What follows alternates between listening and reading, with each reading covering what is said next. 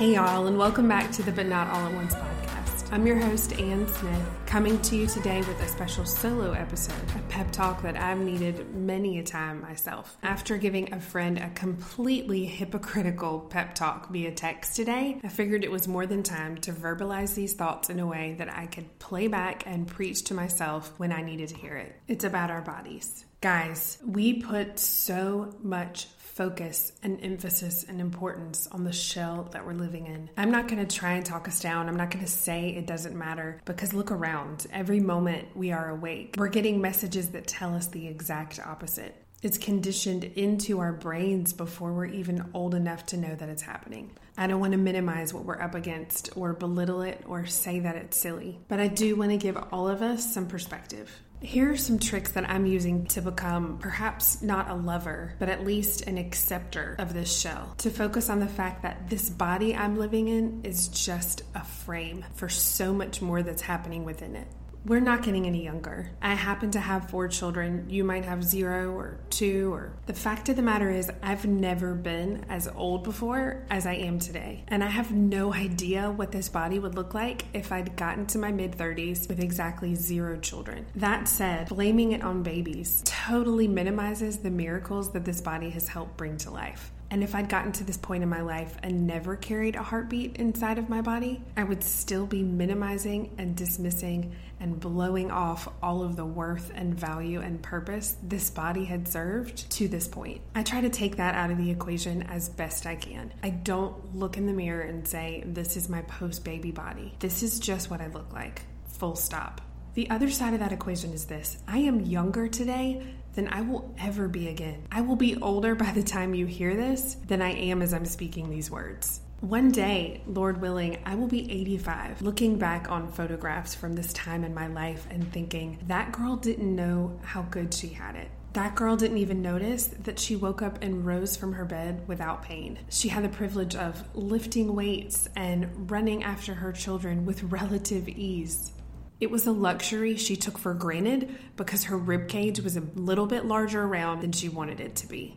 I'm trying to think of eighty-five-year-old Anne here, and I encourage you to step back and get a little perspective by looking at things from the viewpoint of elderly you. So we've already taken the words gargantuan, monstrous, overweight, horrendous out of our vocabulary. Now that we've done that, let's remember, as with everything, if we wouldn't say it to our best friend, I don't want us to say it even silently to ourselves. So often we take things off our plates so that we don't say them in front of our children or our husbands or our coworkers because we don't want them to A, pick it up, or B, think we're nuts. Here's the deal. The stuff we say in our heads still sinks in. Perhaps more there because it's just ricocheting around in our skull, sinking in so deeply that we don't even notice the damage we're doing. It breaks my heart to hear the things I say about the way I look and the things that the people I love say about the people I care so deeply for and see in such a full, holistic way. Not long ago, my husband took a picture of me. I was feeling pretty cute. I'd gotten up, dried my hair,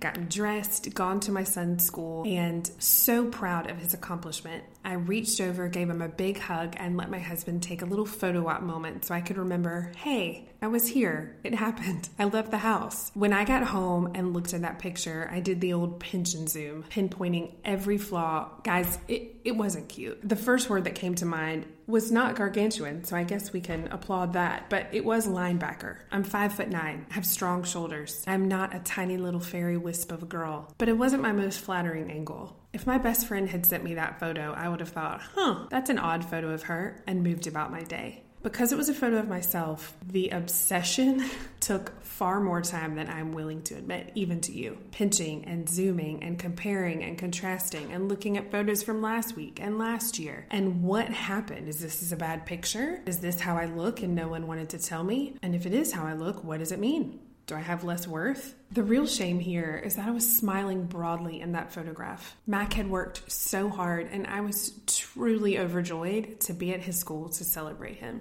But all I remember is the way the stripes across my shoulder looked like they could have been some kid in the N F L draft's jersey stretched to the breaking point. It wasn't a great feeling, And it took away entirely from the point of capturing that moment. Looking at that photo with the lens of a proud mother, I think about how in twenty or thirty years, I do not care if that boy grows up to be a man who looks like Robert Redford or not. I support him entirely. That's what that image captures to me. But I cannot, and often do not, extend that same grace and acceptance to myself. Does it matter to me if my children are the handsomest or most beautiful people in the world, or if they look entirely average but are who God created them to be, doing things with purpose and passion and love? Absolutely not.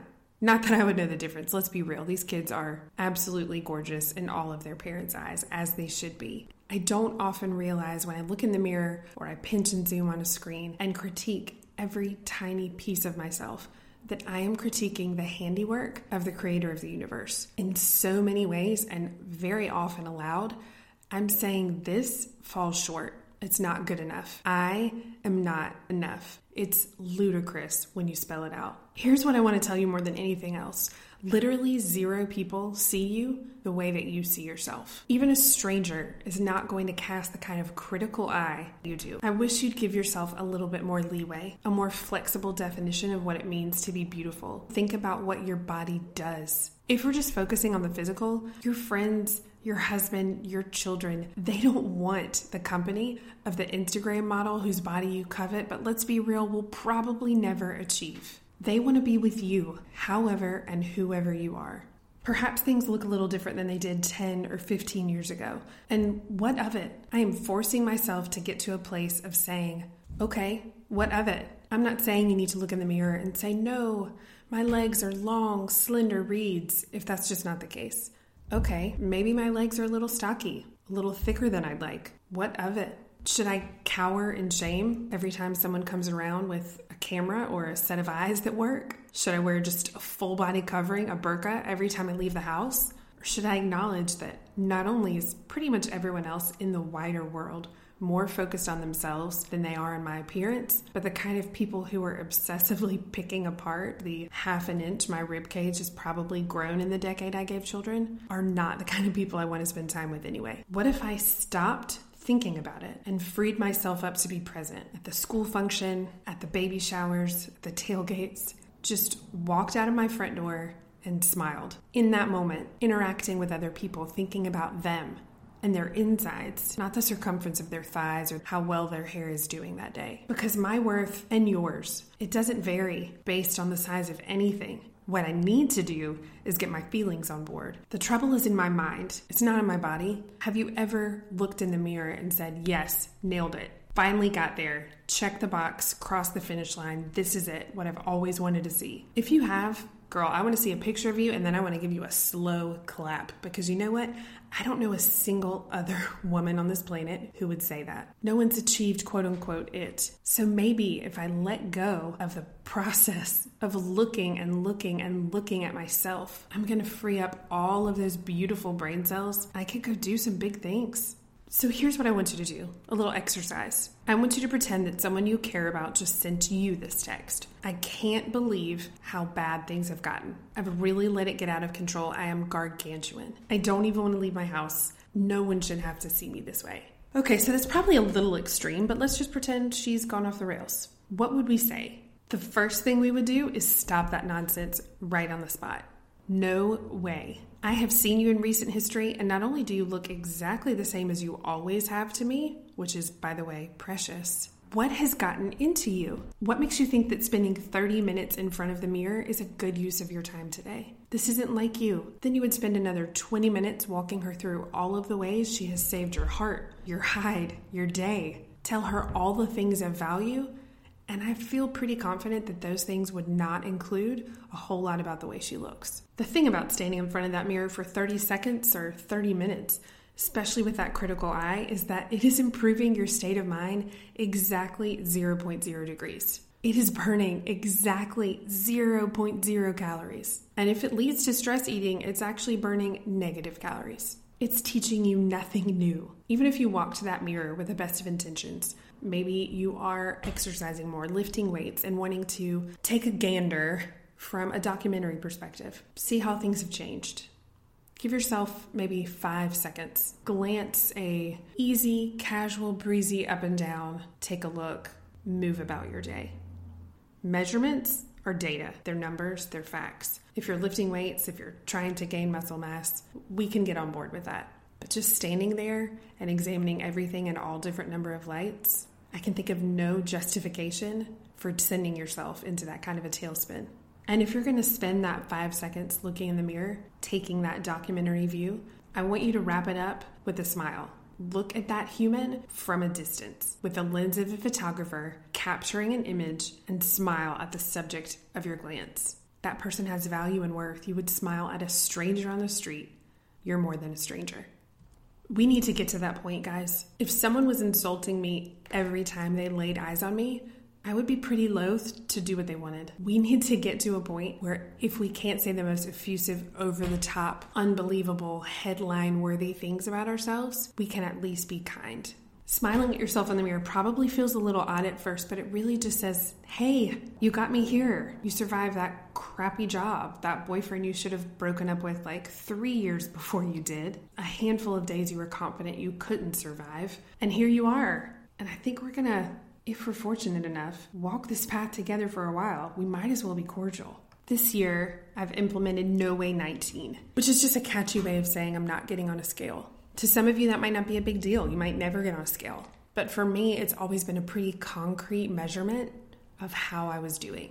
Do I really hate myself today, or do I feel pretty okay about the choices I've been making? Shifting my gaze from that little electronic number on the floor has allowed me to take a look at the things I'm doing with my body, the things that I'm using these limbs for, the purpose that I'm serving on this planet. The work God has put me on this earth to do, I can do it whether I love the shape these arms are in or not. I can use them to love people. They really don't care if the bicep that's hugging them is rock hard or has maybe just done a couple push-ups in the last decade or two. They just want to know someone cares. When I'm eighty-five, will I look back and think that X number of weeks or months or years is the exact moment in time when I should have snapped back to my pre-baby shape, to some sort of runway-ready physique that I may or may not have ever had? And again, who knows what I would look like in my mid-thirties, whether I had carried one child or a hundred burritos. Does it really matter in the way that I walk into the world? I'll tell you that a few of my favorite people carry themselves in a way that is inspirational to me. And I mean that in a physical sense. They walk into a room, shoulders back, chin up, happy, or at least very content and calm to take up space in that room, smiling to see you. They're not the tiniest people you've ever seen, but my goodness, are they beautiful. And their confidence, or at least their composure, and their lack of concern or apologies for the fact that, you know, their shoulders aren't six inches wide, it frees me up to also not be a Kate Moss waif circa nineteen ninety-five. It takes my gaze off of myself, and all they've done is take their gazes off of themselves. This kind of contentment and peace and outward gaze is contagious in the best possible way, and in the most silent way. It is teaching me how to walk through the world. Letting go of thirty-something Ann's schedule and expectations for what a body looks like, and taking that eighty-five-year-old Ann's viewpoint, I feel like that Ann wants to high-five myself. Girl, you survived a lot. Look at you. You're still here. Okay, let's get down to work. I firmly believe that elderly Ann is going to look at me with a bit more grace. And you know how I know that? Because I've seen my high school yearbook. I flip those pages, look myself right in the little black and white eyes, and think, oh, sweetie, I just want to give you a big old hug. At no point do I echo the criticisms that were undoubtedly clanking around in sixteen-year-old Ann's head. I look at her with the sweetest, softest lens, and I think, that girl did the best she could. I just wish I could have eased that burden for her a little bit. And that's what I'm trying to do for myself and for all of us today. So here we are, y'all. We're in these bodies, whether we love them or hate them or tolerate them or speak kindly about them. We're not doing anything by our thoughts or our words to change their health, their function, their utility. We're certainly not improving our mental health and we're not improving our hearts in the literal or figurative senses. We're not setting a great example for the little people who are watching us, and we're also maybe not being that encouraging to the friends around us who love and care for us and maybe don't look that differently than we do. I'm not just hurting myself. There's a ripple effect. Maybe my little teacup friends are thinking, wow, and six inches taller than me, and she doesn't like the way she looks. Maybe, maybe there's a little more to pick apart of myself than I realized. And heading over to that mirror herself. Here's the deal. You're created by the same hands that made the Grand Stinking Canyon. The babies that you love and hold.